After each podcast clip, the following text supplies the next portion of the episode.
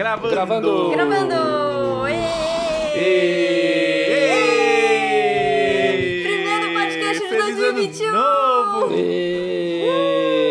Começou! Parece o mesmo ano, calor, né? É tipo 2020.1. Ah, meu Deus. Que não mudou muita coisa, mas tudo bem. É, a única coisa que mudou é que o Trevisan falava 1, 2, 3. Ninguém sabia se era pra apertar no 3 ou no I já, ou no já, ou sei lá quando. E o dela fala 3, 2, 1. Então virou tudo de ponta cabeça. Espero que seja uma amostra pro resto do ano, né? Que tudo mude. Ou não. É que eu não quero manter os vícios da gestão passada. Então, né? E aí, pessoal, vocês passaram bem o ano novo? Ah, deixa eu falar. Fale, Karen. Acabou de chegar aqui em casa.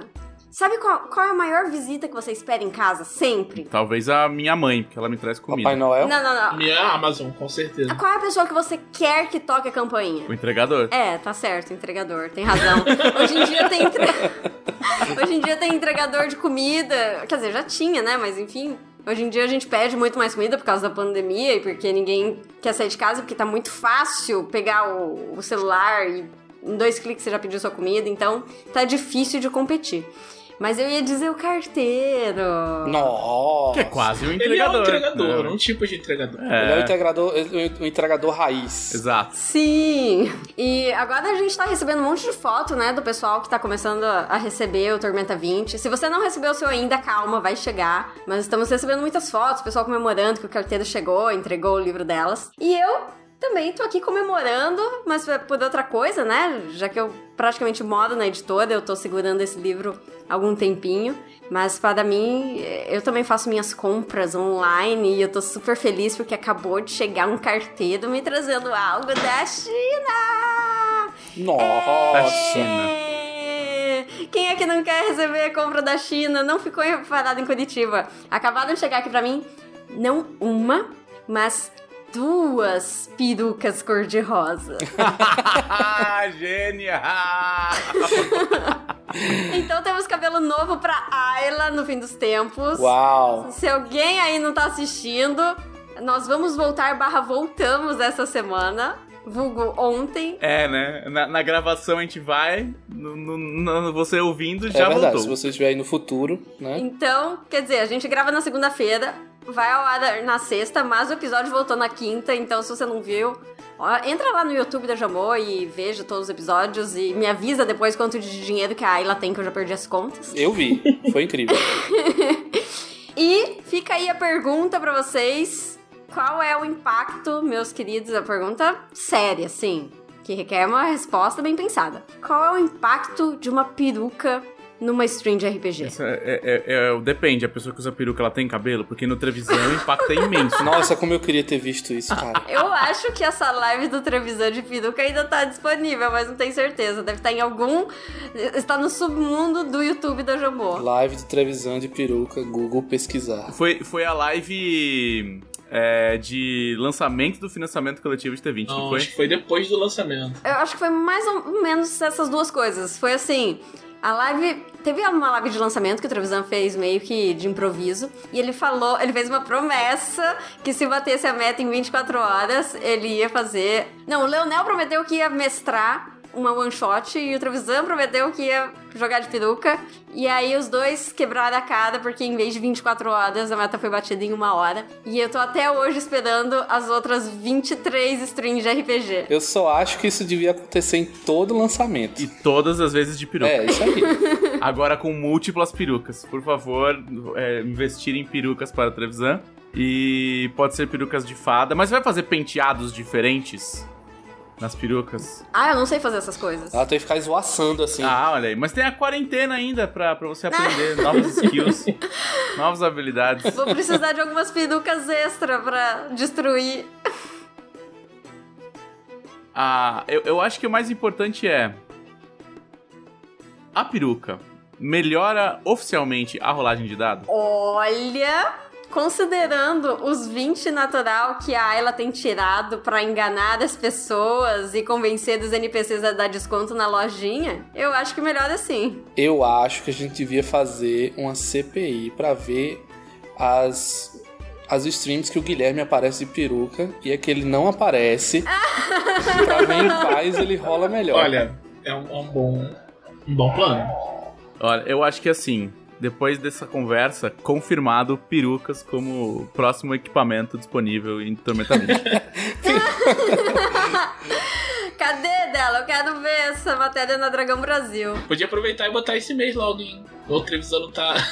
Não, esse mês já tem a outra matéria que eu encomendei com dela. Tem outra coisa, é, rapaz. Olha aí. Eita, nós.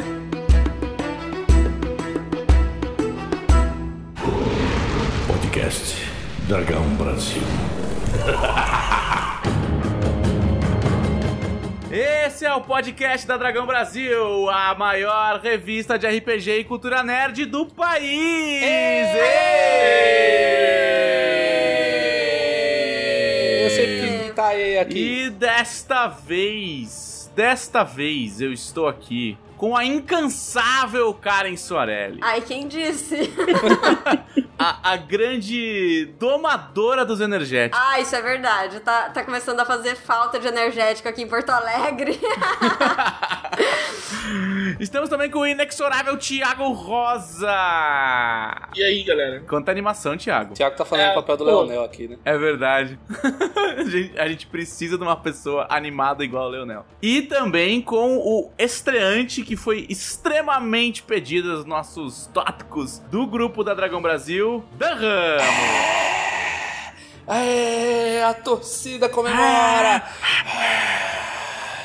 Valeu, galera! Sempre que está aqui, isso é um sonho. Mamãe, tô no podcast da Dragão Brasil. Aliás, qual que é o nome do conselheiro que pediu Dan Ramos? É verdade, né?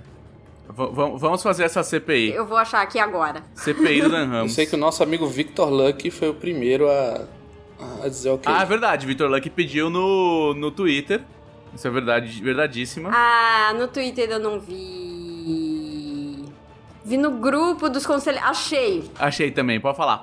Alexandre de Albuquerque Lima postou lá no grupo dos conselheiros da Dragão Brasil. Se você não sabe o que é esse grupo, é porque você não é um conselheiro da Dragão Brasil. Seja um conselheiro da Dragão Brasil em dragãobrasil.com.br. Quem são os conselheiros da Dragão Brasil?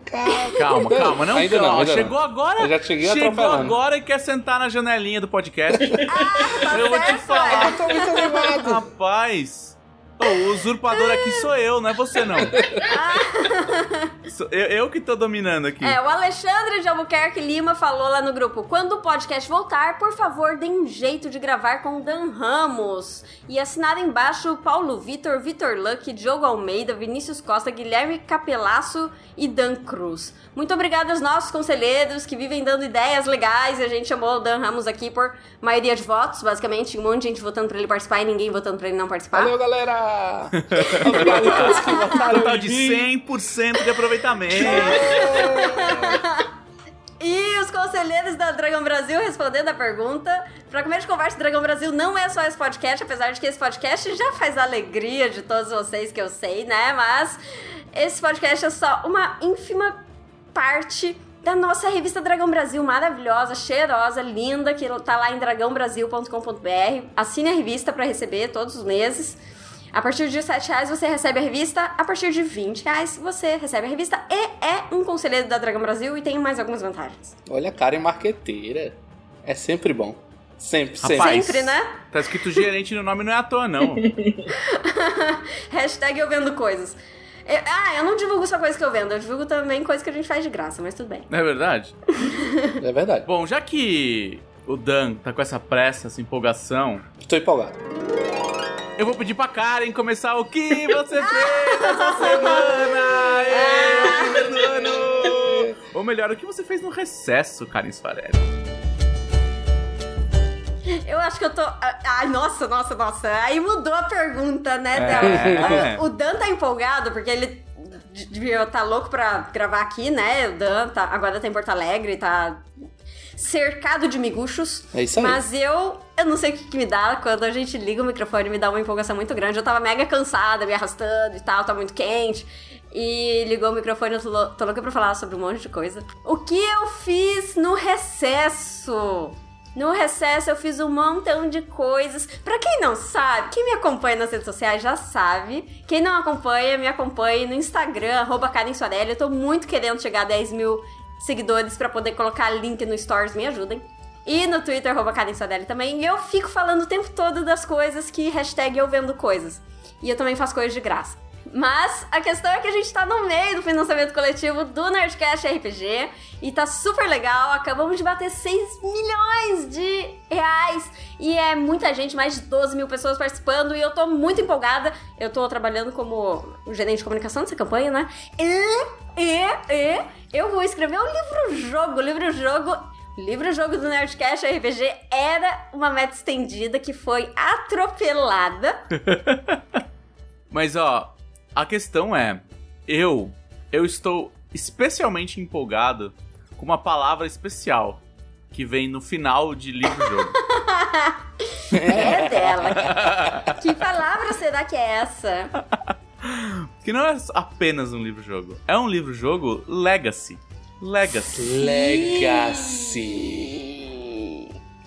Que assim como o combate contra os deuses antigos, você só tem uma chance e apenas uma. Não, peraí, Bela. Toma cuidado, porque as pessoas estão achando que o livro-jogo Legacy significa que ela só vai jogar uma vez e depois dá adeus ao livro. É, dá pra jogar mais vezes, é isso aí. Livro-jogo Legacy significa que cada vez que você jogar o livro, ele estará um pouquinho diferente. E aí vai abrir novos caminhos, novas coisas. Só que como que isso acontece? Acontece com você colando adesivinho, arrancando página fora. Tem muita gente mandando mensagem pra mim falando, por favor, não me faça arrancar a página. Vai arrancar a página sim.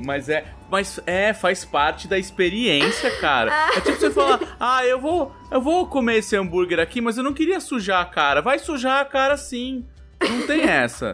Confesso pra vocês que eu ainda não defini onde que a pessoa vai arrancar a página. Mas eu tenho a obrigação moral de fazer a pessoa arrancar pelo menos uma, só pra dizer que ela vandalizou o livro. É isso aí. E a gente já tem uma mega meta bem satânica, né? De 6.666.666 reais e 66 centavos. Óbvio. Como eu consegui falar isso de uma vez só? Eu não sei. Não importa, é 666. Nem sei se falou 6 a mais ou 6 a menos, mas não importa. E aí é uma meta de mais 2 vozes no audiobook, que vai contar a história escrita por ninguém mais, ninguém menos que o senhor Leonel Caldela. É, mas o Leonel não tá aqui, então não vamos falar do livro dele, vamos falar do meu. Receba, Leonel. Você abandona o podcast, assim como o Trevisan, você é usurpado. A questão é que eu tô trabalhando na criação desse livro-jogo, então eu tô muito empolgada. Eu acabei de sair hoje de uma reunião com o Alexandre, o Dave e o Guilherme, e a gente bateu o martelo sobre a estrutura básica do livro-jogo, da história, né? E aí eu tô mega empolgada. Inclusive, esse podcast sai na sexta, e hoje, sexta, tem uma live no YouTube do Jovem Nerd, eu vendo coisas de graça. Vai lá assistir a minha live. Se passa, assim. Você já tá ouvindo, você já tá quase assistindo. Vai estar eu, o Leonel e o Fábio Abu. Eu sou mega fã do Fábio Abu desde os 12 anos de idade. Se você escuta esse podcast, você já ouviu uma história sobre Karen Soarelli e Fábio Abu. Se você não escuta, vai caçar nos episódios anteriores.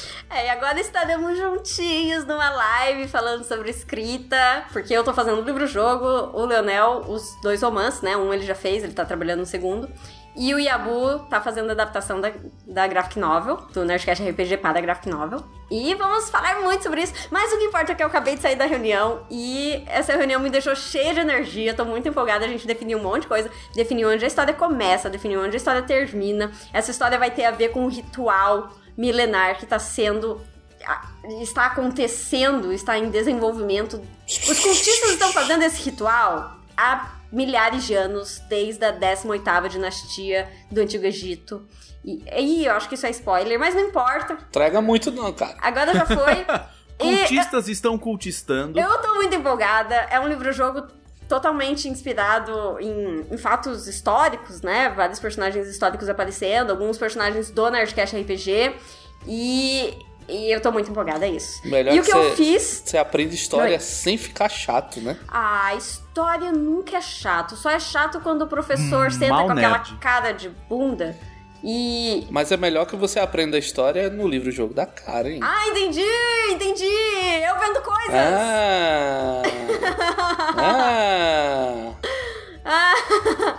Isso, exatamente. Troque que a aula de 16 páginas todo dia.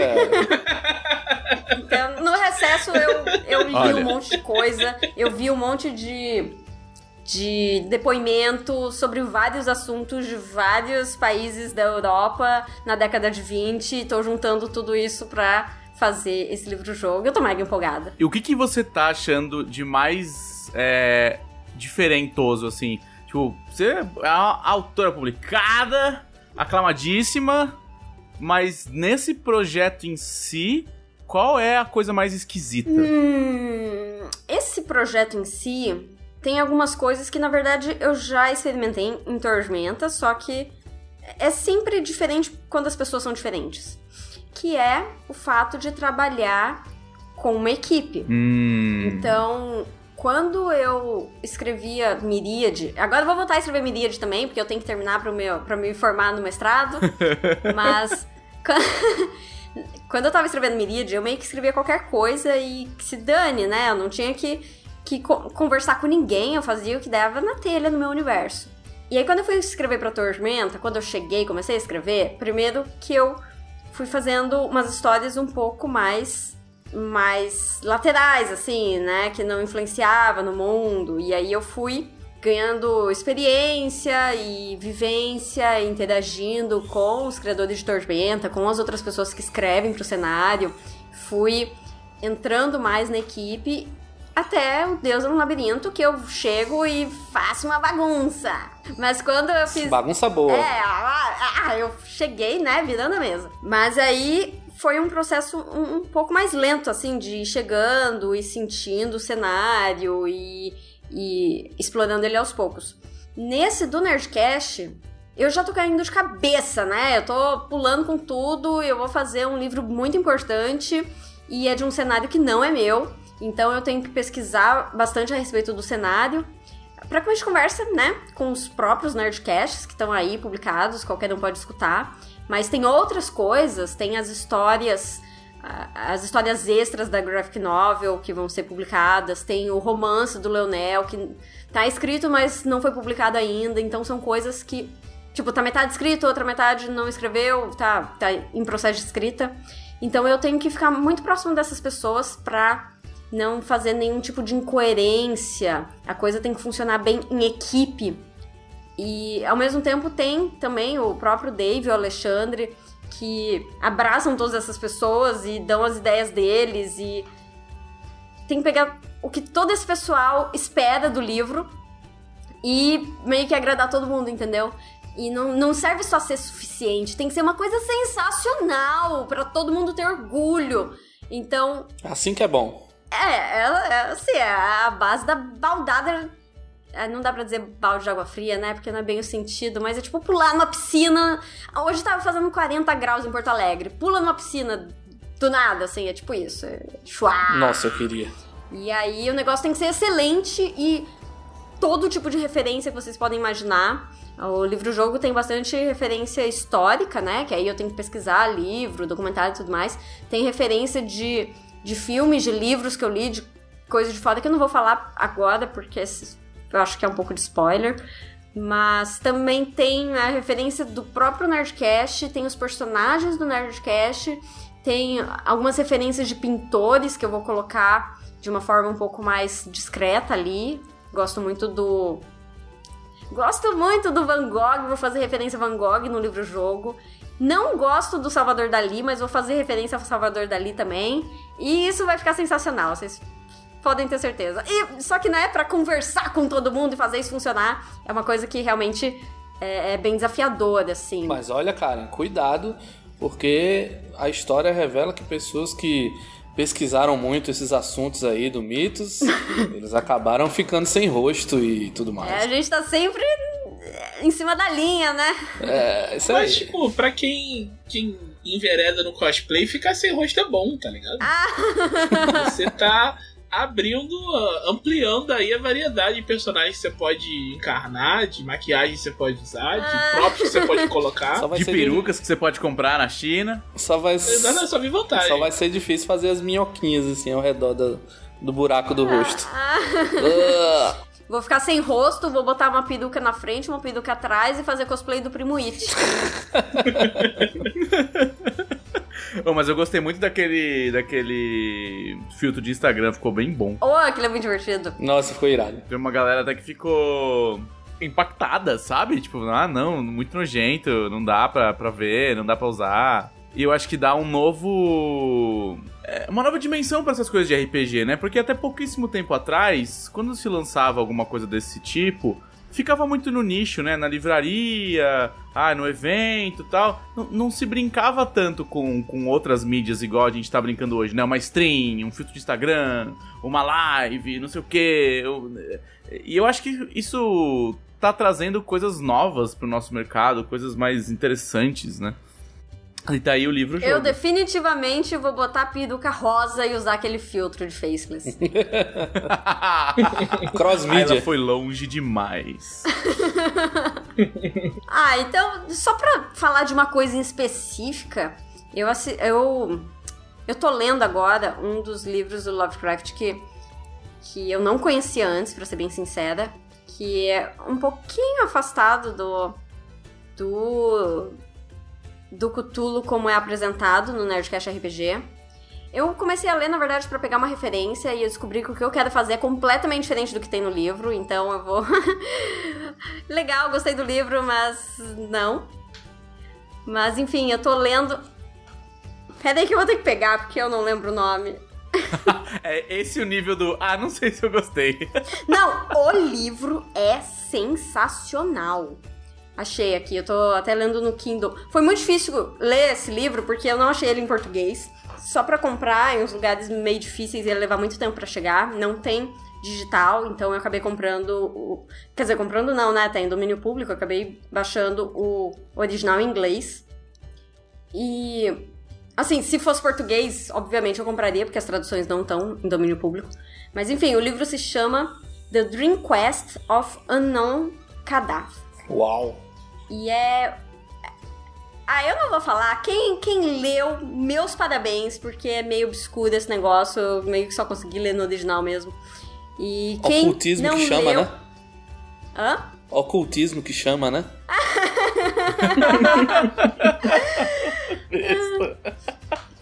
Quem não leu, não vou falar nada desse livro, porque talvez seja...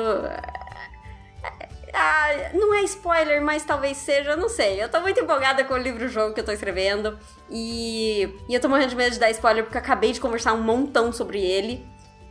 E outra hora a gente fala um pouquinho mais, só quero dizer que eu tô lendo essa novela e tô achando muito sensacional. Não tem nada a ver com o que eu tô escrevendo no livro-jogo, mas a novela é muito boa. Basicamente, então, você ficou lendo coisas históricas e ocultismo, é isso, no seu recesso. Muito relaxante. Exatamente. Muito bom, dona Karen. Quem disse que eu tive recesso? Eu vou parar você aqui, senão você vai contar tudo. Você vai contar o livro inteiro, né? Tem outros podcasts pra você contar do livro. Eu vou contar sim. Se acalme. Peço calma.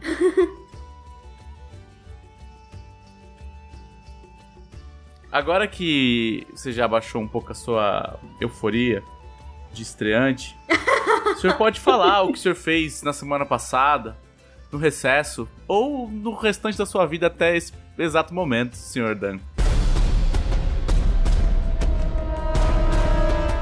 Eu não me chamo Trevisan, mas eu tenho comprado coisas. Mas cadê a camiseta de eu comprar? Pois é. O negócio é transmissível, toma cuidado. Eu acabei de chegar, né, em Porto Alegre, e tô mobiliando a casa inteira, uma experiência que você já teve recentemente, senhor Della Corte. E exatamente. Aquela hora que a gente... horrível e maravilhosa. Aquela hora que a gente percebe que... A gente só percebe que tem tanta tralha na vida quando a gente se muda. Que aí você vai ver que tem que comprar tudo. Fuê. Tem que comprar fuê. Tem que comprar... Mas você não trouxe nada. Porta-tempero. Tem que comprar prateleira de parede. Não trouxe nada. Eu vim... Vendi tudo, vim pra cá na loucura. Eu só preste assim na vida. Segunda vez em 2 anos. E aí a gente tá mobiliando a casa, né? Comprando, saindo, comprando tudo, móvel, eletrodoméstico, escambau. Aproveitando pra comprar umas coisinhas legais também, né? Uns quadros parede, uns quadros, um capacho legal, essas coisas que todo mundo quer ter na sua casa, que eu espero que seja permanente. Você vai comprar uma air fryer? Um air fryer, claro, com certeza. É, com certeza. Com certeza. E a gente viu muito esses dias que a gente tava se ambientando aqui, a gente viu muito filme antigo e série, tanto eu quanto a minha esposa Elisa, que trabalha aqui na casa, né, também. Quando ele diz na casa, ele não tá falando na casa dele, tá, gente? Tá falando da editora. Da Jamô. Rapaz, tá em casa já. É isso aí, tá todo mundo em casa. Eu passo muito mais tempo aqui do que em casa, tá ótimo. Porque aqui tem ar-condicionado, amigo. Tô sofrendo calor.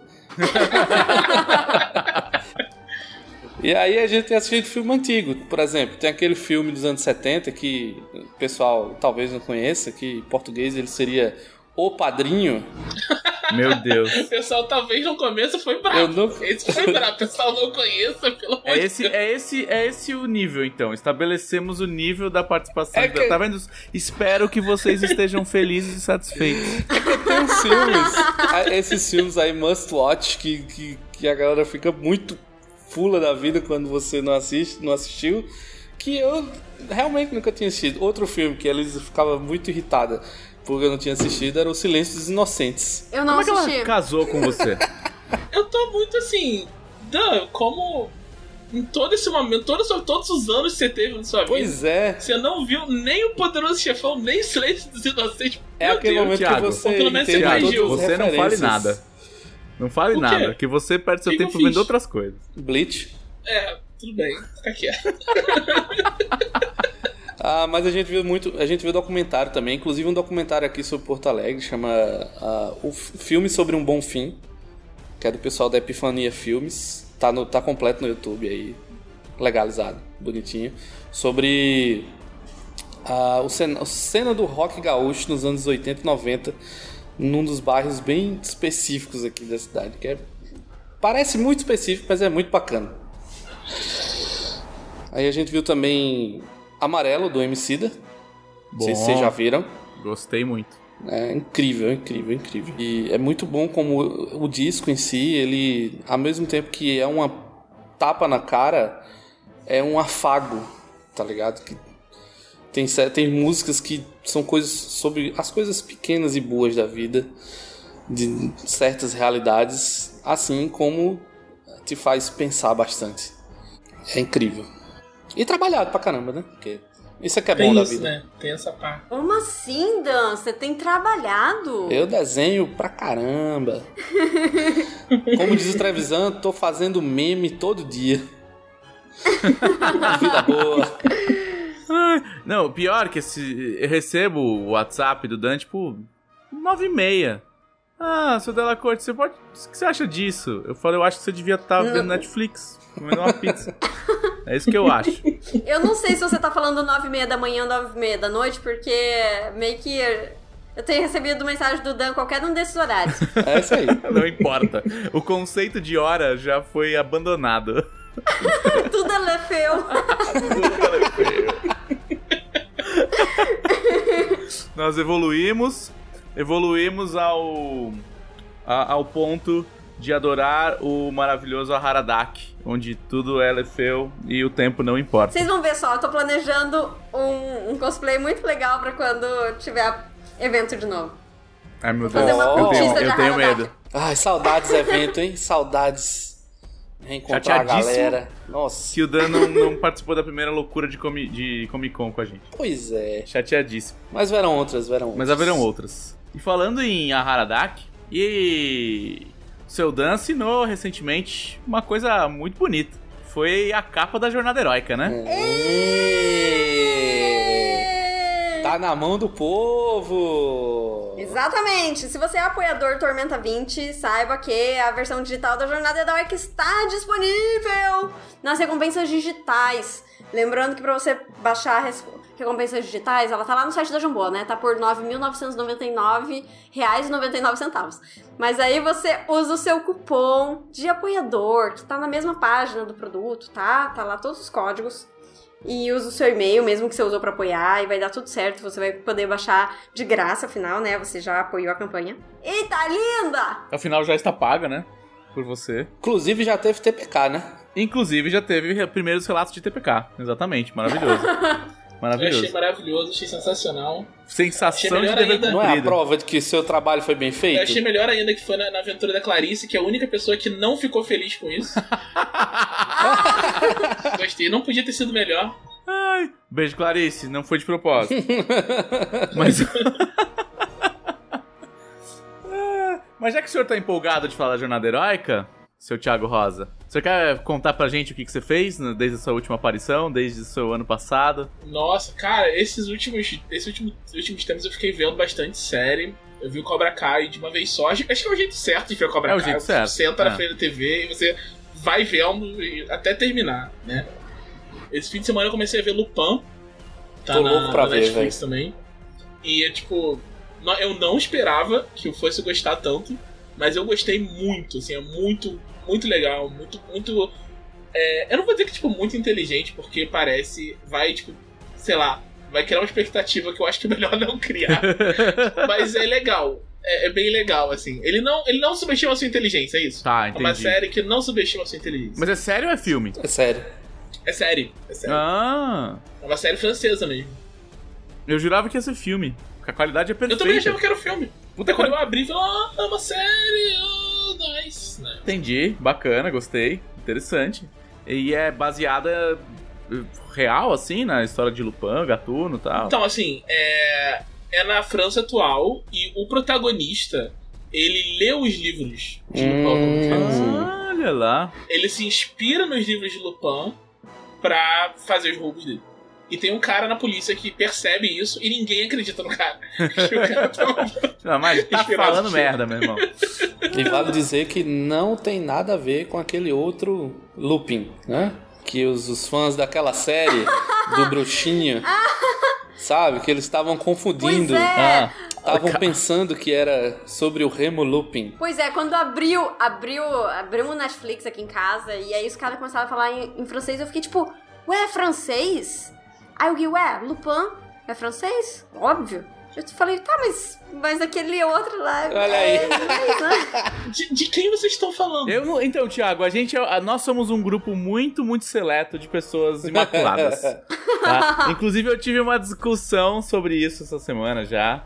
Que eu queria mandar um beijo pra querida Flávia Gassi, que não sei se está nos ouvindo, mas deve estar. Beijo, papai. Que foi a primeira pessoa com a qual eu tive uma discussão acalorada sobre Harry Potter ser ruim. Ah, é Harry Potter, né? Sim.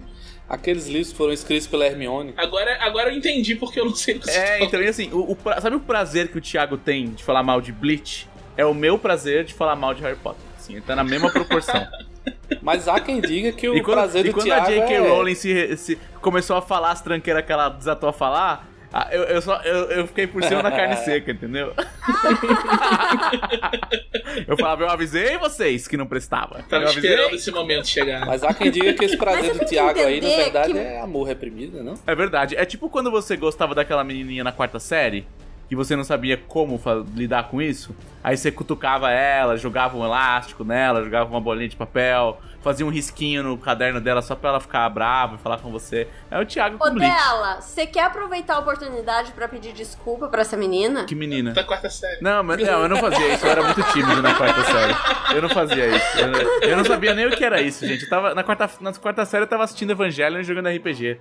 Eu não tinha tempo pra menina. Você não tava assistindo o Evangelion na quarta série? Não, mentira, eu não tava, foi na oitava. Mas eu tava jogando RPG. A gente faz a quarta série com quanto? 11? 10. Não, 10? Não, então eu não tava jogando RPG. Faltava um aninho ainda. Eu tava pior ainda. Eu tava entre comer terra e jogar RPG. Tava vendo Cavaleiro do Zodíaco. As pessoas geralmente entram com 9 anos na quarta série e saem com 10. Mas então, Thiago, Lupin. É bem bacana, assim. É bem urbano. Ele tem umas tiradas legais. Eu achei que ele fosse ser mais episódico, não é? Mas assim, eu gostei bastante de como o personagem, o ator que faz o protagonista é muito bom, assim. E eles tratam um pouco de racismo, porque o protagonista é negro, e é de um jeito muito assim, implícito, assim. Ele chega num lugar, alguém fala, ah, você é diferente do que eu imaginava. Ele fala, diferente como? Aí todo mundo fica, você é jovem, você é alto. Que legal. E me diz uma coisa, esse protagonista, ele é o investigador, então? Não, ele é o ladrão. É o ladrão. Glorificando o crime, né? Apologia. Olha aí. Muito bem. Parabéns, Thiago. Ele tem, tipo, eles fazem todo um lance de tentar dizer, ele não é só um ladrão, porque tem um lance que tá querendo vingar o pai e tal, não sei o quê. Mas a real é que é isso, né? O Lupin, a ideia do Lupin é de tornar crime legal. É isso que o Lupin faz no livro, né? É pra isso que ele serve, basicamente. Mas é, né? Ele fala assim, roubar de rico não devia ser ilegal. Não acontece nada com o rico quando rouba dele. Continua a vida dele igual, não perde nada. Mais alguma coisa, seu Thiago, que você fez de muito interessante? De muito interessante. Ah, eu tava jogando RPG esse fim de semana. Sempre interessante. E eu tava jogando com um personagem muito burro. Ele, inclusive, esse personagem saiu na Dragão Brasil. Olha lá. Tem um quadrinho na Dragão. Pô, agora eu não vou lembrar a edição. Mas tem um quadrinho numa edição da Dragão que eu escrevi com o Glauco, que tem esse personagem, o Eiji. Ele é tipo um príncipe e tal de outra dimensão que vem pra Terra, e ele não entende como as coisas funcionam aqui. Eu tava jogando com ele e, tipo, várias vezes durante... Era tipo uma festa, mas eu pensava, tipo, vou fazer uma coisa, e pensava, não, espera, o Eiji não é inteligente bastante pra fazer isso. E aí eu tinha que voltar e pensar num jeito burro de fazer as coisas. Foi sensacional. Eu acho que foi a sessão de RPG que eu mais me diverti, sei lá, em 2-3 anos. Basicamente, o senhor está jogando, então, com Jonathan Joestar, assim. Acho que é por aí. Entendi. Gostei. Achei interessante. Fiquei feliz. Inclusive, estou esperando a volta das minhas Jojo-feiras. Meu Deus. Mas será que... Porque até agora nem anunciaram. Então, estamos aguardando, né? Não tem muito o que fazer. Mas esse Thiago Rosa tá precisando aprender, né? A pegar indireta. O Thiago tá destreinado, cara. Ele tá destreinado, não tá acostumado, entendeu? Então, por favor, Karen, ensina o Thiago. O Thiago é muito bonzinho. Thiago, nesse período você não fez mais nada de interessante... Tipo, não está se esquecendo de nada. Que, tipo, as pessoas estão se divertindo a partir daquilo que você fez. Ah, é, né? Verdade. Olha só. A gente terminou o Coração de Rubi, né? A primeira Jornada Heroica agora, nesses últimos dias e tal. Foi bem bacana, assim. Eu tô vendo o pessoal vendo, né? Vendo o pessoal, cara. Mas enfim, as pessoas estão recebendo o livro, começando a jogar e tal. Eu sempre fico acompanhando e tal, tentando ver onde eles estão tendo dificuldade, onde... Eu fico mais feliz é que, tipo, sempre que alguém fala, os jogadores se ferraram, mas o mestre sempre fala, os jogadores se ferraram, mas foi culpa dele. Então a gente vê, tá ok o negócio, né? É verdade, né? Isso a gente viu bastante. Que os caras estão falando, não, porque aqui morreu um personagem, mas é porque os caras largaram mão, né? Foram displicentes e tal, não fizeram tática, saíram... enfiando a cara, e isso é umas coisas que a gente conversou bastante, né, tipo, a gente quer que a aventura seja uma parada que mostra pras pessoas que elas jogaram, que a vida de aventureira é dura, né, não é tranquila. Me diz uma coisa, quem foi que colocou o esqueleto, qual que é o nome, o campeão esqueleto? Esqueleto de elite. Eu não sei se tem um, porque eu acho que foi só coincidência. Eu sei que tá todo mundo morrendo, mas eu acho que foi coincidência dessa acontecer, porque eu não lembro se tem, eu acho que não tem um na aventura da Marielle, que seria onde teria, ou se tem, ela colocou como um guarda, sabe, tipo, esse bicho aqui é o guarda, que não é pra eles brigarem, é o guarda que tá aí, mas jogador é raça ruim. O jogador é um bicho maldito. O jogador não pode ver um negócio que já quer bater. Não é, tem ficha então é pra morrer. Eu sei que o esqueleto de elite, o pessoal tava reclamando, é muito difícil e tal, não dá, tenho ficha aqui, eu não consigo bater e matar. E aí o Gui tava falando, mas o esqueleto de elite, ele só anda e bate? Sim, isso tipo, foi sobe numa árvore e taca pedra nele lá de cima.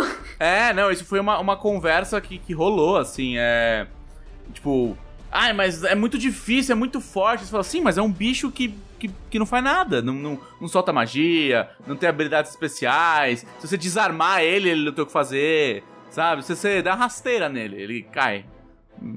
Não tem o que fazer, assim. Por que vocês querem peitar? É tipo se você comprar briga com um cara maior que você, sabe? Não faça isso. Pelo que tu tá, não vai dar certo. Pelo que tu tá descrevendo... Tipo, se você tá bolado aí, espera o que vem mais pra frente. Que tem bicho que você não pode dar rasteira. Tem bicho que tudo que você faz contra ele acontece alguma coisa ruim com você. Espera o que vem a aventura do Thiago pra frente, assim, pra você ver o que acontece. Pelo que tu tá descrevendo aí desse esqueleto, ele parece a tartaruga do Mario, né? Tartaruga esqueleto do Mario. Dá uma rasteira, é tipo isso, mas as pessoas insistem em morrer pra tartaruga do mar. Isso é verdade. Eu tenho uma... Oh, mas aquela tartaruga é assustadora, porque você pisa nela, ela desmonta. E aí depois de um tempinho ela treme e fica de pé de novo. Putz, podia ter esse poder. Boa ideia, cara. Como tornar essa aventura aí, mais difícil.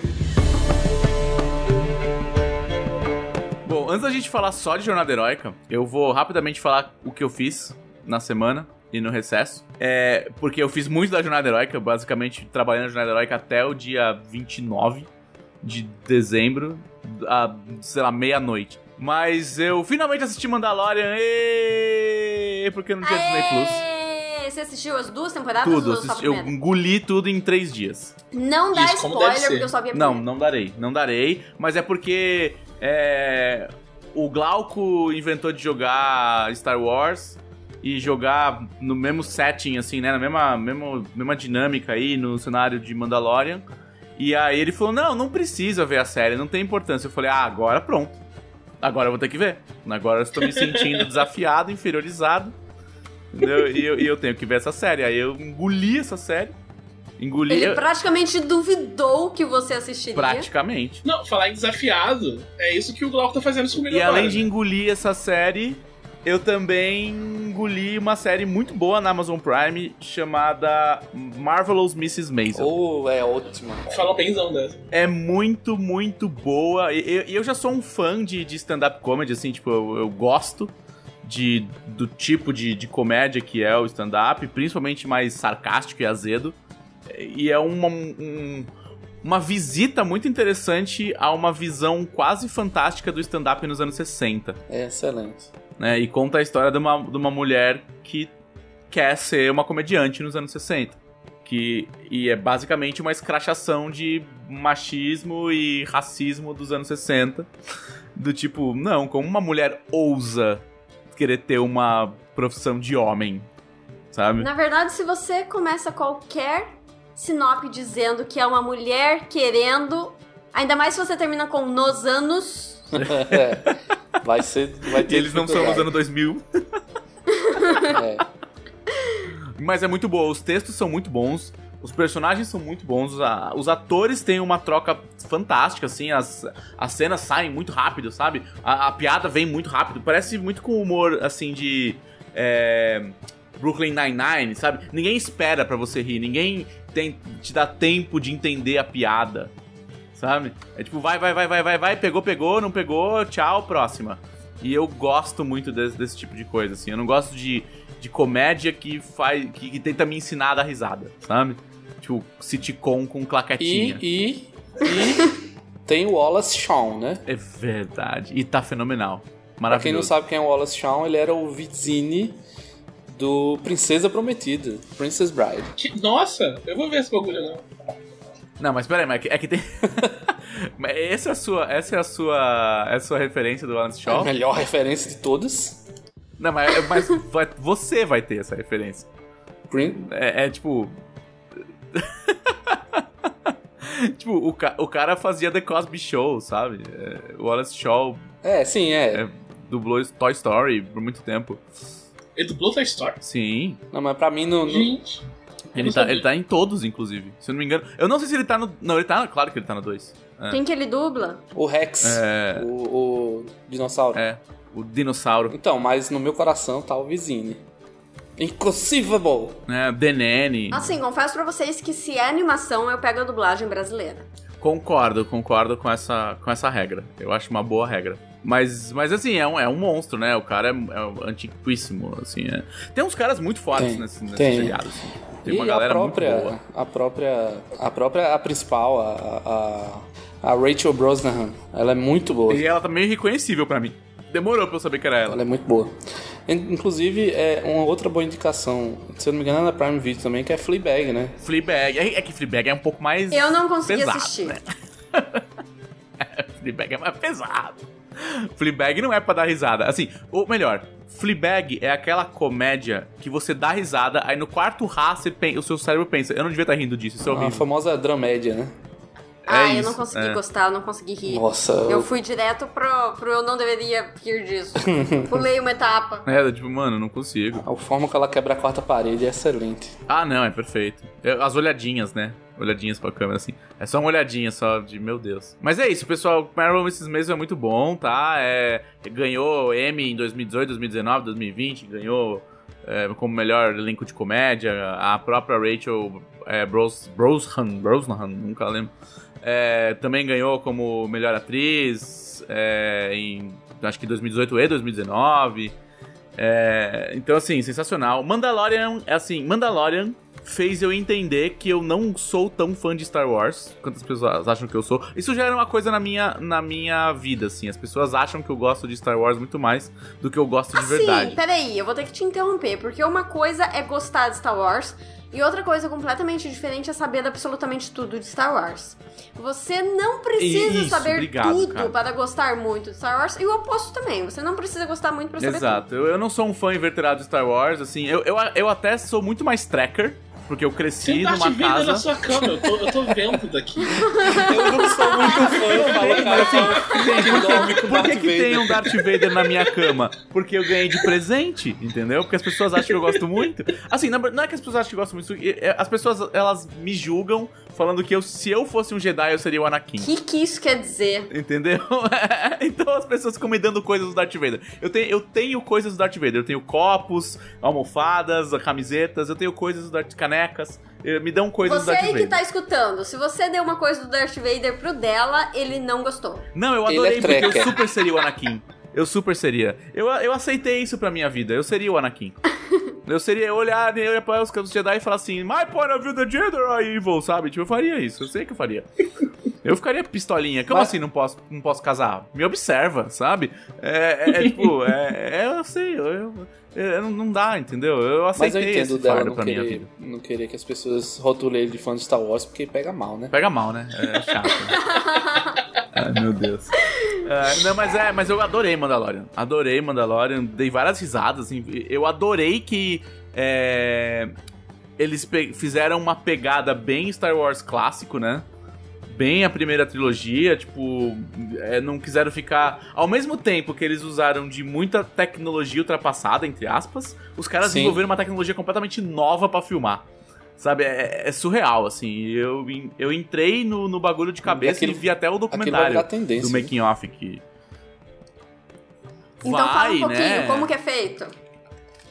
Eles criaram um estúdio... Ele não chega a ser... em formato de abóbada, né? Mas ele é... Os fundos são todos projetados numa tela de LED que... É uma meia-lua de LED que gera o cenário em tempo real com os atores. O cenário em CGI, né? Então eles estão contracenando, em vez de contracenar no pano verde, eles estão vendo o cenário em tempo real. Então, ajuda muito mais a criar uma imersão pros próprios atores. Sim, tem aquele lance de que...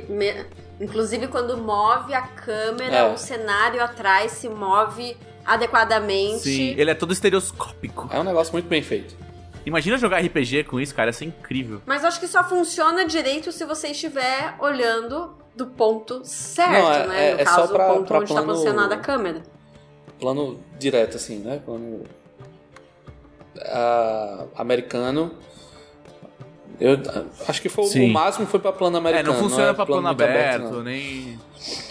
E pra cenário externo, né? Só pra externa. Tipo aqueles planetas, aquelas paisagens gigantescas dos planetas que tem e tal. Tatooine e tudo mais. É que também pra cenário interno é mais fácil fazer o cenário aí físico, né? Aí nas externas eles só colocam os props, assim, perto, o que tá perto dos atores, né? Que é de pedra, a nave, coisa assim, e o que tá mais longe é a tela. E aí fica perfeito, assim, a integração quando o filme. É, quem chora é o produtor de locação, né?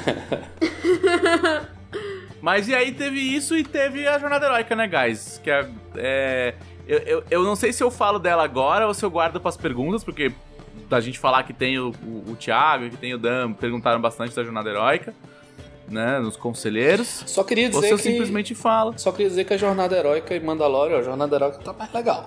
Cara, a Jornada Heroica é mais divertida que Mandalorian, eu tenho certeza, eu não tenho a menor dúvida.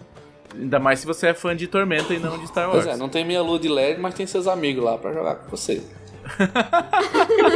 Você pode criar uma meia lua de LED no Roll20 pra jogar ela com seus amigos. É isso aí. Olha, que coisa maravilhosa. Antes de começar, explica pra quem tá chegando agora do nada o que é a Jornada Heroica. Boa, Karen. Boa. É uma das recompensas do financiamento coletivo de Tormenta 20 eram as aventuras prontas, né? Que é aquelas aventuras que você...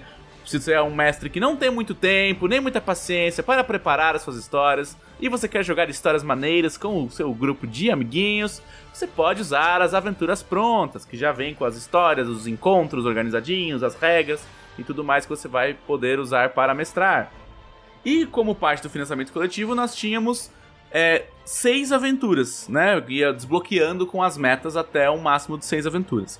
Como as metas foram batendo em tempo recorde, as 6 aventuras entraram como meta adicional, como uma recompensa adicional muito rápido.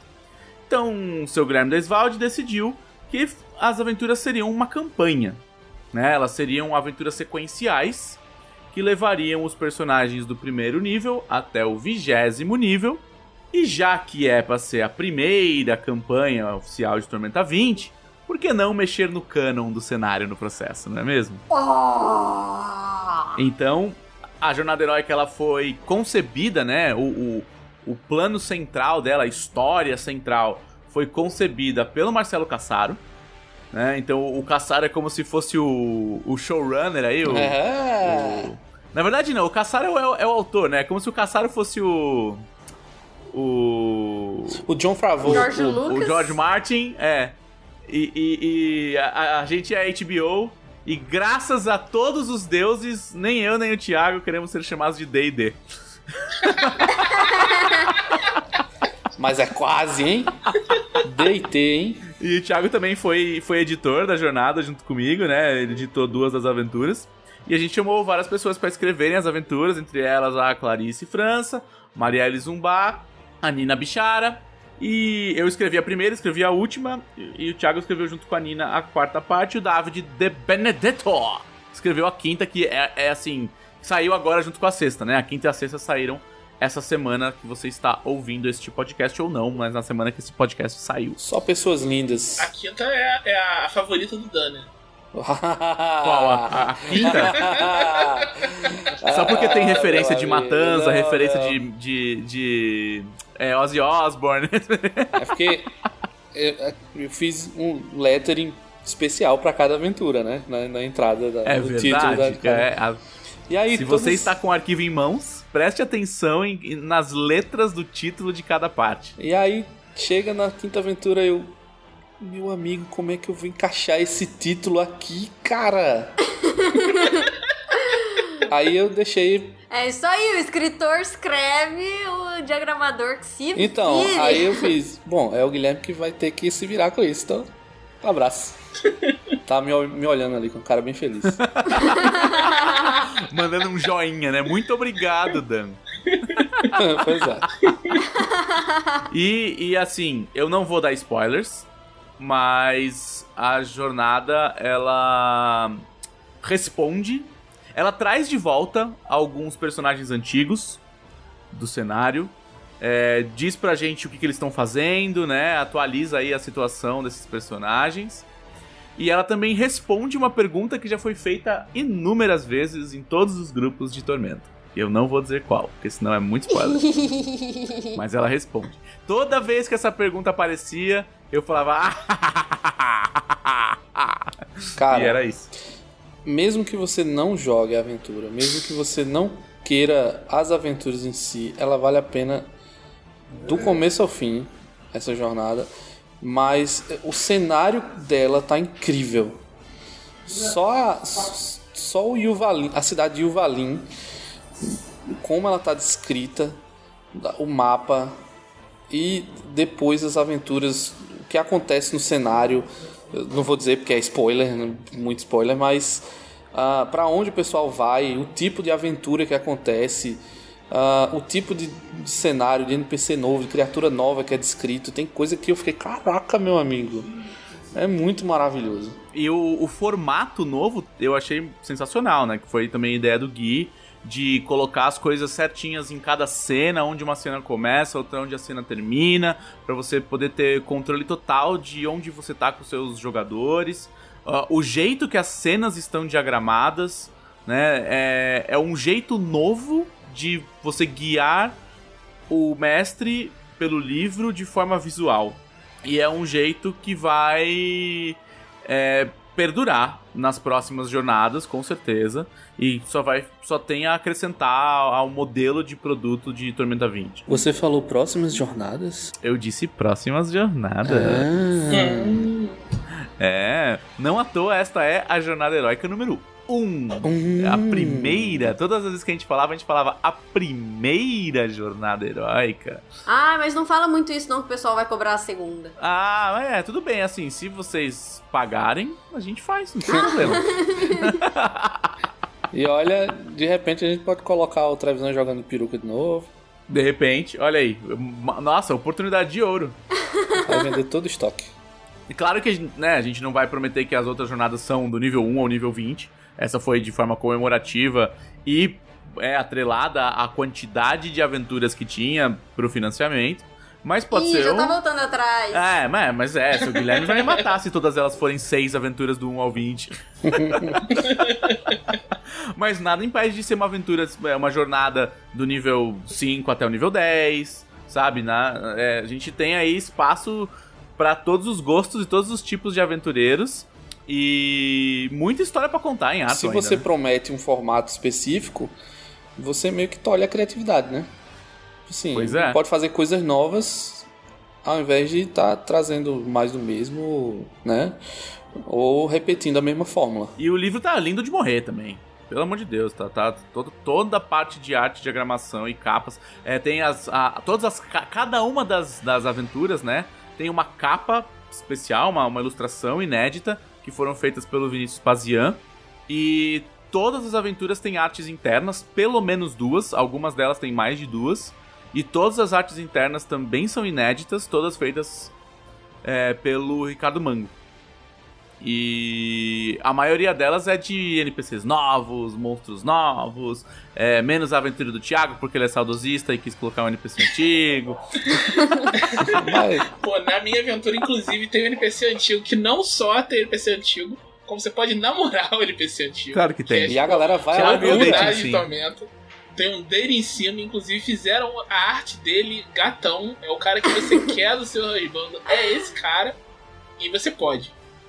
Só em Coração de Rubia você pode namorar um NPC. E eu acho sensacional que deixaram eu usar esse nome de novela mexicana da SBT. Eu jurava que não ia passar. Eu falava, não vão deixar. Assim que é bom, cara.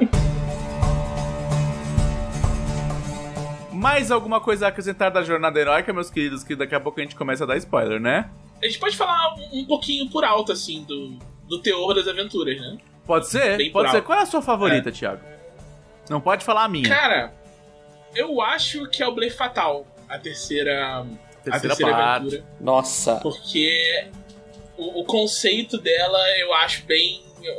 Quando a gente foi ver os pitches, né? Foi fazer a primeira reunião, falar o conceito dela, assim, nossa, tipo, achei muito bacana, muito diferente. É mostrar a parte de Arton que a gente já não costumava ver muito antes, e que agora estão muito diferentes, que agora a gente vai ver mais. Então, assim, eu achei muito... Acho que é bem emblemático, sabe? Do Tormenta 20, o Blefe Fatal. E eu acho que a locação dela, né? Agora você falou sobre pitch, eu já vou mandar uma pergunta Dos conselheiros, no caso, a conselheira Karen Soarelli, que é qual que foi o processo de criação de pitch e toda essa parte. Mas deixa o Dan falar primeiro do que ele ia falar. Não, o que eu tô dizendo que é, o Blefe Fatal, a locação da aventura, responde algumas perguntas, né? Mata uma curiosidade do pessoal.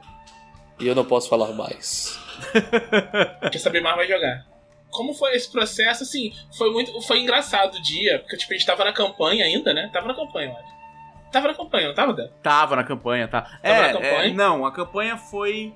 A gente acabou de acabar a campanha, a primeira, né? A de 2019. Mas pô, eu tô falando do dia que eu fiquei sabendo que eu ia escrever, a gente tava no meio da campanha ainda. Porque eu acho que foi divulgado durante a campanha, os autores. Me refresca aí, Karen, a campanha terminou em abril? Não, a campanha começou em abril. Ah, então é isso, eu confundi com a data da pré-venda. Então é isso, porque foi em maio que eu falei com vocês, eu lembro. Isso, que eu tava mó assim, tipo, de boa e tal, aí me chamaram pra escrever Aventuras de Tormenta, que o quê? Aí eu já tava assim meio, cara, acho que, não sei, é muita responsabilidade, não sei se eu consigo fazer isso. Sabe? Virou o urso do pica-pau. Aí eu falava, você e a Nina, aí eu falei, então tudo bem, então a gente dá um jeito, sabe?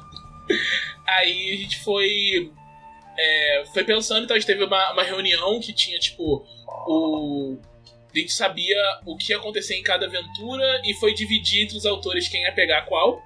Eu lembro que foi um dia que eu tava com uma conexão muito ruim. Então eu não tava ouvindo direito as coisas, tava com medo de perder a aventura que eu quisesse que alguém ia falar antes. E aí falaram a parte da minha aventura, que eu acho que a gente já falou em live isso, então a gente pode falar. Com parcimônia. É bom. Fala a ordem. Qual que é a sua na ordem do livro? É a quarta. Aí falaram, tipo, a ideia da aventura. Aí eu falei, eu quero. Tipo, eu não tava nem ouvindo direito todo mundo, sabe? Não sabia se meu microfone foi. Eu falei, eu quero. Porque teve isso, a gente deu uma leiloada, tá? Nas partes. Foi meio maldoso, assim. A gente falou assim, o seguinte, ó. Essa parte é assim, essa parte... Ó, quem quer essa parte? Essa parte é assim, ó. Quem quer? Jogou pro avanço.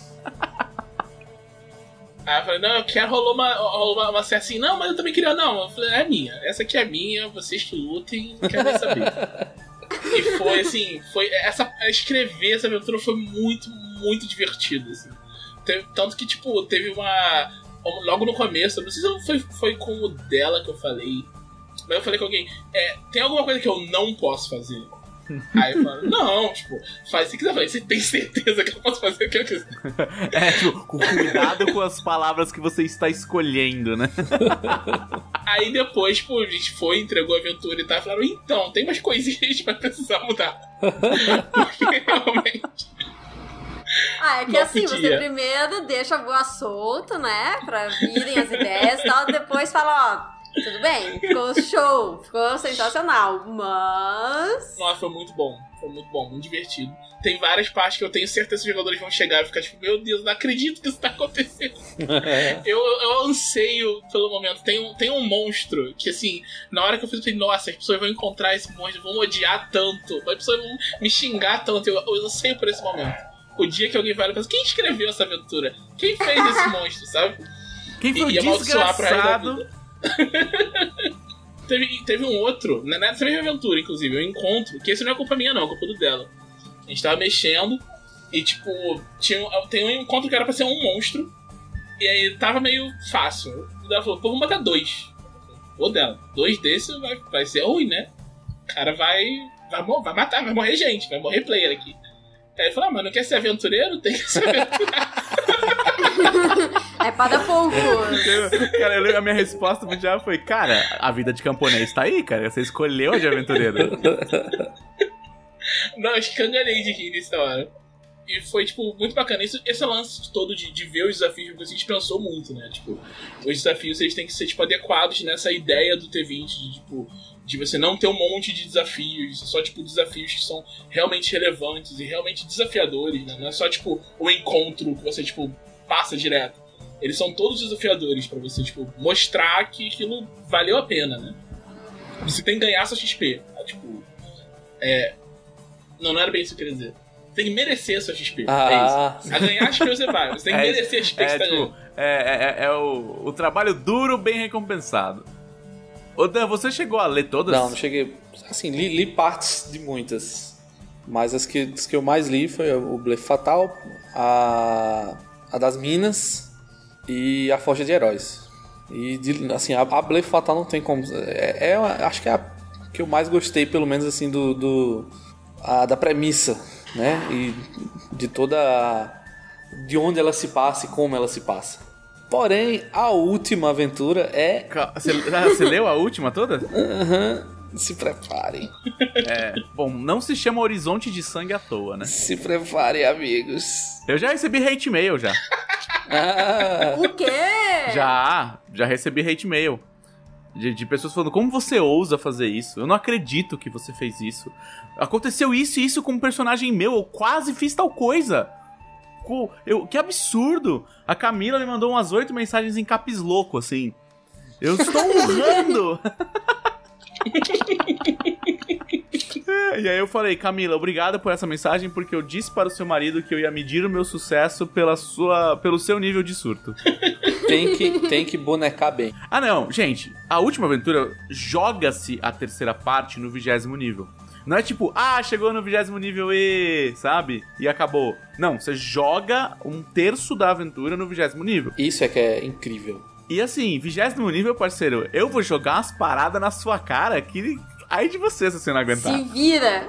É isso aí, mas tem que ser assim. Não à toa as fichas... A última aventura, ela tem poucas fichas, né? Se eu contar aqui, ela tem 1, 2, 3, 4, 5, 6, 7, 8, 9, 10 fichas. São só 10 fichas. A aventura inteira. E assim, vamos dizer que vou roubar, tem um bicho que já tem no manual básico, então a gente só coloca a página, sabe? Esse bicho tá na página tal do manual básico. 2, assim, na verdade. Ela não é curta, né? Não, muito pelo contrário. Mas ela não é curta. Inclusive, a terceira parte, só a terceira parte sozinha da sexta aventura, cara, eu acho que vai... Agora. Eu acho que vai levar umas 4 sessões, se não levar 5. E eu tô falando de sessões de 4 horas, assim, tipo, é uma média. Nossa, nem fala mais, porque é muito épico. É muito incrível. É bom ser longo, né? Porque a pessoa tem que sentir, tipo, todo o poder que ela ganhou, né? Vai chegar ali e ver que, no real, não adianta muito tá apanhando igual apanhava antes. Mas tem que ver, né? Tem que ver na prática. E é a hora de você conseguir ver... É muito raro o jogador experimentar os números do 20º nível. Que são monstruosos, assim. É luta de anime, sabe? É tipo, na hora que o cara apara o golpe, atrás dele a montanha quebra, sabe? É umas paradas nesse nível, assim. Do tipo, esse cara aqui vai me dar um golpe que dá 250 pontos de dano. Pá! Aí, tipo, você consegue segurar na tua defesa 80, sabe? E aí tipo, o céu estremece. É aquelas... Tá ligado? Aquelas imagens que a gente sempre vê de fantasia, que elas são super épicas. E aí você fica pensando assim... Puxa vida, seria tão legal se eu pudesse rolar isso na minha mesa, né? E aí agora você pode, amigo. Agora você tem a oportunidade de ter, né? Se você vai chegar lá e já é... Uma só, né? Só, né? Como você falou.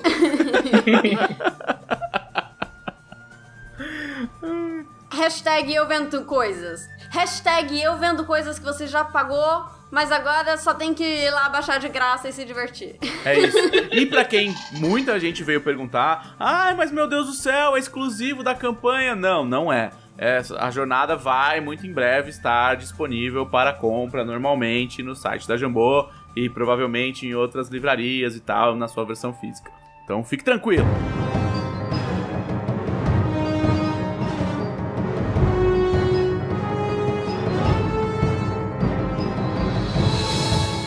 Dan, por favor, faça as honras da sua estreia, que eu sei que você está se coçando, aguardando por este momento. Então, Karen, e são os conselheiros da Dragão Brasil? Mas eu já não respondi isso. Não. Já. Ela já respondeu. Responda você, Dan. Quem são os conselheiros da Dragão Brasil? Pergunta você pra ele. Mas eu acabei de perguntar. Não, mas tem que fazer vozinha. Tá bom. Vocês respeitem a tradição dessa instituição podcast, tá? Mas eu não faço vozinha. As pessoas que fazem a minha vozinha. Não importa, agora você tem a oportunidade de fazer vozinha na sua vozinha. Ele vai me bater. Thiago, pergunte pro Dan quem são os conselheiros. Eu tenho que fazer vozinha? Claro que sim. Quem? Gente, eu não sei fazer vozinha. Dan, quem são os conselheiros do Dragão Brasil? Ficou bom. Sabe a Dragão Brasil? Aquela revista maravilhosa de RPG que não é apenas a melhor, não é apenas a mais cheirosa, a mais linda, a mais perfeita. Ela é a única, todos esses anos, que nunca morreu. E hoje, de volta em seu formato digital, ela pode ser assinada por você em dragãobrasil.com.br. Você assina, recebe por mês uma edição cheirosa e maravilhosa do Dragão Brasil e ainda mais algumas coisas muito legais. E se você tem aquele nível mais legal de apoio, que se chama Conselheiro, que é porque estamos aqui, você tem acesso a um grupo seleto, a um grupo de pessoas que ditam a porra toda.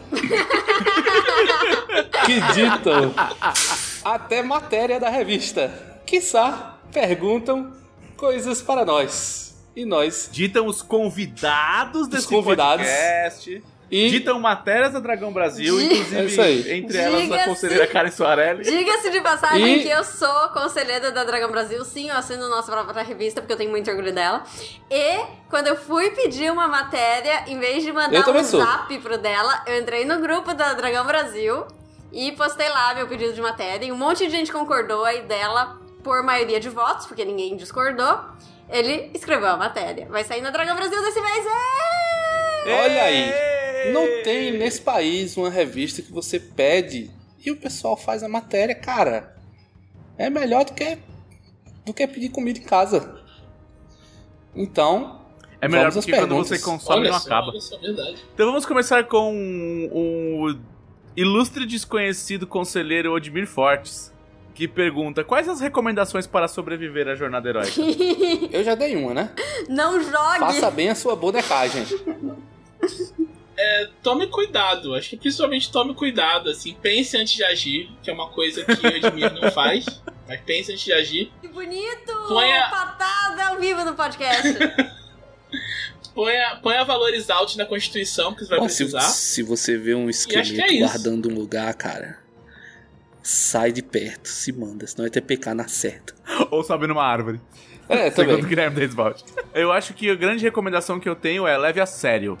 Você jogar como se você estivesse jogando um videogame que é só apertar continue, parceiro, você vai fazer umas fichas novas aí. E tenha consciência de que você tá numa história que você tá decidindo o futuro do cenário. Então não vai ser entediante, sabe?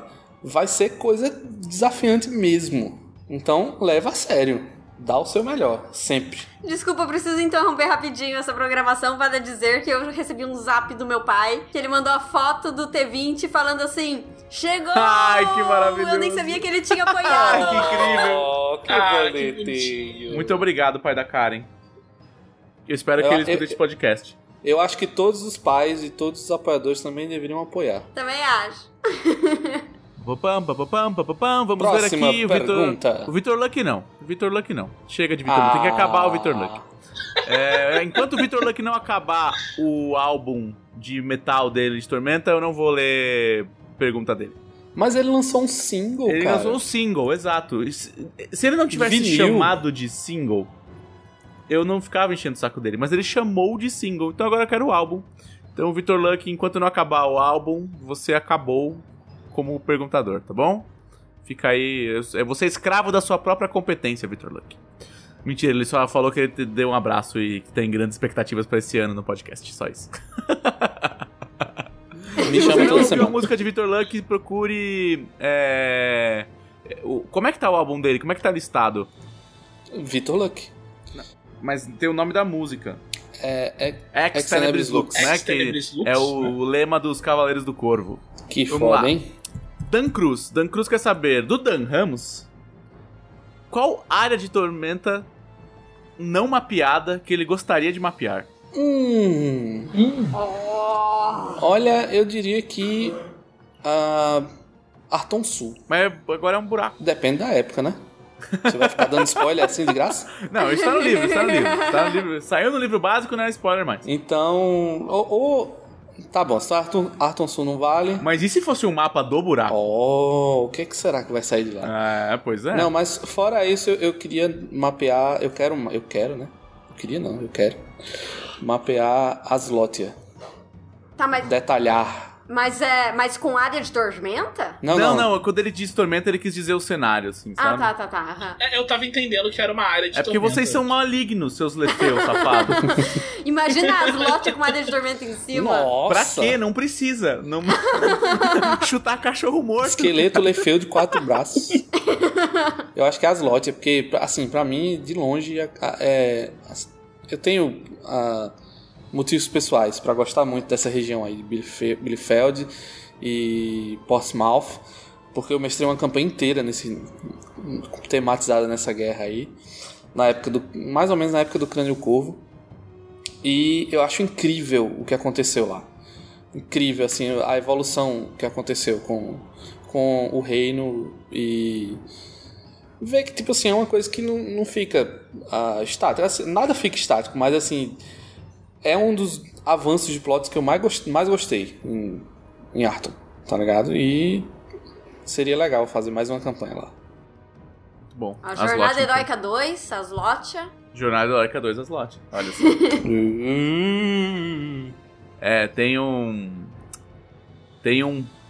Uma aventura em 4 partes que eu mestrei no QuestCast. Então, beijo, pessoal do QuestCast. Olha. Que se passa em Portsmouth antes da parada toda acontecer, entendeu? Então, pode ser que a gente possa dar uma continuada aí nessa história. Eu posso chamar o Dan aí pra me ajudar. Vocês não estão vendo, mas eu tô dançando. Não aqui. Prometo nada. Olha, Karen, tem uma pergunta do conselheiro Elvis Benayon, não sei, que ele quer saber quais são as novidades de Tormenta para o início de 2021.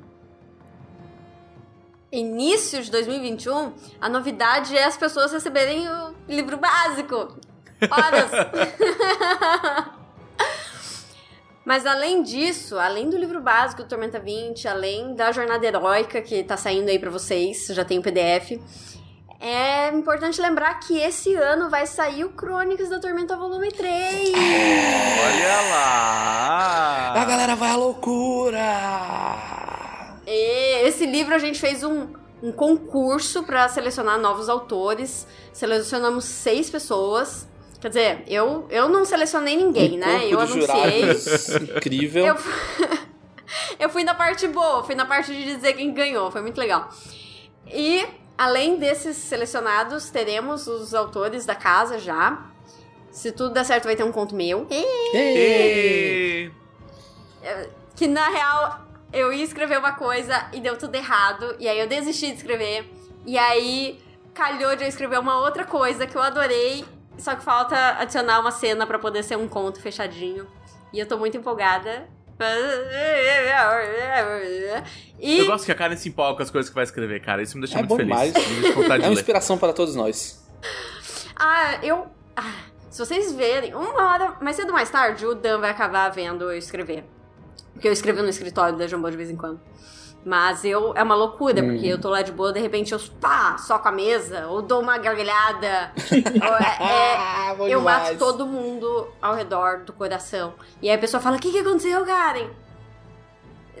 Às vezes eu dou um grito, E aí, tipo... Aí a Karen fala, matei um personagem! Mais ou menos isso, eu fico muito triste quando acontece coisa ruim com os meus personagens. E eu demonstro. Então você chorou muito na Deusa do Labirinto, né? Não é nada, ela já tava a escola Leonel já de texto. Cara, eu lendo esse livro. Eu tava rindo já, certeza. Não, ela não fez isso, cara. Assim, teve uma parte da Deusa do Labirinto que eu fiquei muito triste, bem no final, então não vou contar, né? Porque é super spoiler. Eu não sei qual. Mas é ali no meio que no combate final. E quem leu deve saber do que eu tô falando, é muito triste. E não tem volta, tá? Não tem retcon. Mas além disso, tem umas coisas muito emocionantes que eu escrevi em vários dos livros, né? Mas especificamente em Adeus no Labirinto. E aí eu dei pro Gui editar. E assim, quando uma pessoa tá editando um livro, ou revisando, ou diagramando geralmente nem lê, só vê o texto, né? Mas revisando essas coisas, a pessoa fica meio que compenetrada no trabalho, e geralmente nem se envolve tanto com a história. Tá olhando muito gramática, né? E composição de texto e tal. E aí, de repente, eu olho pro lado e o Gui tá em lágrimas, em prantos. Mentira, ele nem chora, nem sabe fazer isso. Foi a única vez na minha vida que eu vi ele chorar e na hora eu não entendi o que estava acontecendo. E o meu grande objetivo é justamente... Eu fico muito empolgada quando eu tô escrevendo. Meu grande objetivo é que as pessoas fiquem empolgadas também quando estão lendo. Então eu ganhei... Eu zerei a vida quando eu vi o Gui chorando. Por algo que eu tinha escrito. Não tem coisa melhor. Tanto como, imagino, escritor, como artista, como mestre de RPG, como jogador de RPG também. Você vê que as pessoas... Você está provocando emoções nas outras pessoas. Tá ligado? Se não for pra provocar emoções na galera e também não me emocionar, eu não me envolvo muito com... Não empolga muito, não. Nem que seja alegria, riso, tá ligado? Mas enfim, eu escrevi grande parte do conto. Falta um pedacinho do início, um pedacinho do final, porque vai sair o Crônicas da Tormenta volume 3 esse ano. E se tudo der certo com o conto meu, eu espero que sim. Yay! Eu tô devendo um, sabia? Yes! Eu já escrevi e fiquei com medo de mandar. Ah, eu acho que você já perdeu a chance, porque... Vou ser só o treinar dragão, mais fácil. Mas é isso que eu ia dizer, o Trevisan, ele aceita. Não é de Tormenta, né? Mas agora no primeiro trimestre a gente já tá nos finalmente de 2 lançamentos que deram uma atrasada por causa da pandemia. E por causa de várias coisas, inclusive por causa da mudança do Dan e da Elisa, né? Que foi um perrenguezão aí, imagina se mudar no meio dessa pandemia. Que são o suplemento de Mutantes Malfeitores. E que já tá nos finalmente, já tá indo pra diagramação e tal. Como é que é o nome? Power Profiles. A gente ainda não decidiu se vai ser perfil de poderes, mas provavelmente vai.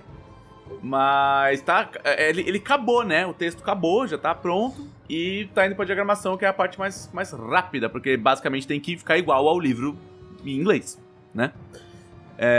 Infelizmente não dá... Diagramador, se vire!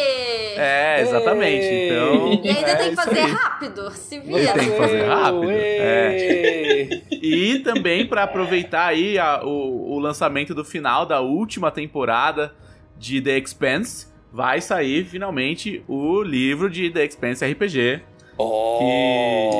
que tem na participação da tradução, principalmente na parte de lore, a ilustríssima Flávia Gazi, que todo mundo sabe é completamente viciada em séries de sci-fi e tem uma história bem grande aí de tradução de coisas de série. Então a gente achou que faria jus a esse RPG maravilhoso, que é uma série que eu amei do fundo do coração. É assim, muito boa, cara. Tô aguardando com muito pesar o final, que sai só no comecinho de fevereiro, né? A segunda parte da última temporada. E o melhor é que o jogo tem o melhor do sistema, né? O Age totalmente refinado, né? Sim. É bem isso. É muito baseado na Green Ronin, né? Então é muito baseado no Dragon Age. Mas só que é uma versão super refinada, super adequada para funciona muito bem pra sci-fi. Nossa, como funciona bem. Que eles começaram a fazer isso no Modern Age, né? Que é pra aventura urbana e tal, moderna. E no The Expanse, eu acho que é o mais refinado que tá, assim. Não, tá gostosinho, tá gostosinho. E tá emulando muito bem o feeling da série. Tem uma pergunta aqui de uma das pessoas mais emocionadas que tem sobre a jornada, que é do Bruno César Mendes. Mas ele queria saber como é que é a definição do projeto pro final da aventura. Então, a gente já tinha o final da aventura. Quando o Cassaro desenhou o plot, ele falou, cara, a aventura, ela vai contar a história de como este final acontece. Foi basicamente isso. Ela vai contar a história disso aqui. E isso, essa história é... Esse NPC faz isso e isso, os aventureiros fazem isso e aquilo, e tem que chegar até aqui. E se vira. É meio isso, assim. Então, o final foi fácil. O final, o Cassaro já entregou pronto. O Cassaro falou, tá aqui o final, agora se vira. Essa é a palavra... o termo do podcast de hoje. Se vira. Se vira. E vamos pra última pergunta de hoje, que é do conselheiro Lucas Willis. E ele quer saber, Thiago, você já sabe como vai acabar Joias? Já que a gente falou aí do final da jornada? É engraçado, porque tipo, do mesmo jeito como a gente tinha pensado o final do... O Cassaro tinha pensado o final da jornada no começo. A primeira coisa que eu pensei de Joia foi tipo, tá, beleza, o último combate vai ser esse aqui. Então... É aqui que eu me consagro. É exatamente isso que vai acontecer. Tipo, eu já desde o começo pensado, tá, tudo bem, vão acontecer essas coisas e vai ter... E claro que, por ser Joias, tem um twist, as pessoas acham que tem pra um lado e tem pro outro. E... Pra quem não sabe o que é Joias... É verdade, Joias é a campanha de Tormenta Alpha que eu narro aos sábados. Twitch da Jamô. Twitch da Jamô. E vai ter um confronto dos jogadores muito antecipado. E vai ter uma coisa...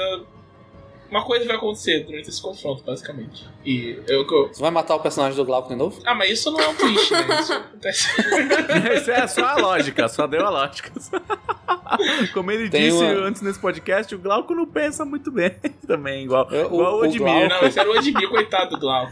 O Glauco chamou... É verdade, é o Odmir que é imprudente, o Glauco é só azarado. O Glauco chamou o Thiago, eu, o Odmir, o André, e mais alguém. Eu não lembro o nome dele, do nosso quinto amigo. É o Jorge Luiz. Ah, o Jorge Luiz. Pra jogar a Jornada Heroica. E aí, eu e o Admir, a gente tem certeza que é porque o Glauco quer matar o personagem do Thiago. Ele me chamou pra jogar Star Wars também e fica me ameaçando. É tudo que ele quer. Eu falei, matar todos os personagens. Não, ele foi montar as coisas. Eu falei, eu não vou pegar armadura, não. Ele falou, você tem certeza que você não vai pegar armadura? Olha aí, hein? Olha, o mestre que faz terror psicológico com o jogo. É o mestre... Thiago, você trouxe isso pra você mesmo, Thiago. Ele tava falando hoje no... O cara confia em carne, o cara acredita em carne e me faz uma dessa. Tipo, tá bom, né, Glauco? Tá me ameaçando em todas as redes sociais. Thiago, já que você está aí sendo ameaçado por jogadores que você pode se vingar nos sábados, aproveite essa oportunidade. Você tem algum recado final? O recado final é esse: assistam o Jorge para Lamastu aos sábados, 7h30, no Twitch da Jambô, uma campanha de 3DT, onde os jogadores sofrem muito e também é muito divertida. Tem comédia, tem drama, é legal, não é só sofrimento. Tem a Camila chorando. A Karine chorando às vezes. Tem a Karine chorando. Pode ser maratonado no YouTube da Jambô. Senhor Dan Ramos, seus recados finais. Meus recados finais é: tentem não morrer na Jornada Heroica e falhem miseravelmente. Aguardem que esse ano vai ser incrível para todos nós, né? As coisas vão melhorar, as coisas vão dar certo. A gente vai lançar muita coisa boa, muita coisa divertida, muita coisa bonita. E vocês vão me ver muito por aí. Eita, nós. Eu vou ver mesmo. Tô, claro. Karen Soarelli, recados finais. Apoiem nerdcastrpg.com.br. Quanto mais livro o jogo da Karen, melhor. Mas apoiem na versão física. Pegadinha, né? Que aí você vai receber livro-jogo da Karen Soarelli. Você vai receber... Meu livro-jogo não vai existir na versão digital, tá, gente? Não tem como, né? Porque é Legacy. É Legacy, na versão digital não dá pra arrancar a página. Do contrário, você teria que... rasgar a tela. E dar um socão, quebrar com um martelo a tela. Quebrar seu celular, bater... Então apoiem, mas apoiem a partir do nível 3, tá? Pra receber todos os livros físicos. Se você quiser capa dura, é nível 4. Tem, olha lá todos os níveis, fica à vontade. É isso, e é toda essa gente linda, entendeu? Romances do Leonel, capas maravilhosas do Dan, livros, jogos, legacy de rasgar a página da Karen. O meu livro-jogo vai ser muito legal. Eu tô super empolgada. Ah, vocês já viram eu falando, né? Eu tô tipo, e esse elemento aqui, e esse outro aqui, e aqui o personagem morre, Vocês não têm ideia como a Karen tá compenetrada nesse negócio. Vai ser foda. Sim, além disso eu tô trabalhando um montão, então valorizem, me ajudem, que tá, ó, tô me matando de trabalhar pra fazer essa campanha. Compre os livros da Karen, que ela tem que pagar muito energético. É isso aí. Tô fazendo dívidas no energético, meu cartão do supermercado já tá estourado. Mas... Outro dia ela recebeu um cartão fidelidade aí do energético da empresa. Eu digo queria, que a empresa de energético deveria me patrocinar. Paga nós, quer dizer, paga caro. E tudo isso vai valer a pena. É só o que eu digo. Então apoiem lá e sejam parte, façam parte disso. Tá muito legal. Bom, eu não tenho muitos recados finais, a não ser... me mandem feedback da Jornada Heroica, porque não só eu, como todos os autores estão muito... afim de ouvir vocês, né? De tudo que vocês acharam legal, que vocês não acharam legal, que vocês querem xingar a gente porque vocês morreram e coisas desse tipo. E deixar claro que a gente tem plano sim de fazer outras jornadas heróicas. Não sabemos quando, não sabemos pra quem, não sabemos porquê, mas eles vão acontecer eventualmente. Caso você queira ouvir bobagens sobre esse tipo de coisa, eu sugiro que você assine a Dragão Brasil, porque com certeza vai sair coisa lá sobre os próximos lançamentos. Assine. Olha, o próximo podcast... Uma revista que custa um pastel? Eu vou fazer aqui uma promessa de que no próximo podcast eu não vou ficar falando só hashtag eu vendo coisa, vou falar alguma outra coisa, pra dar uma variada. Bota hashtag eu bebo energético. Resenha de energético, aguardem. Este foi o podcast da Dragão Brasil, a maior revista de RPG e cultura nerd do país. Até semana que vem.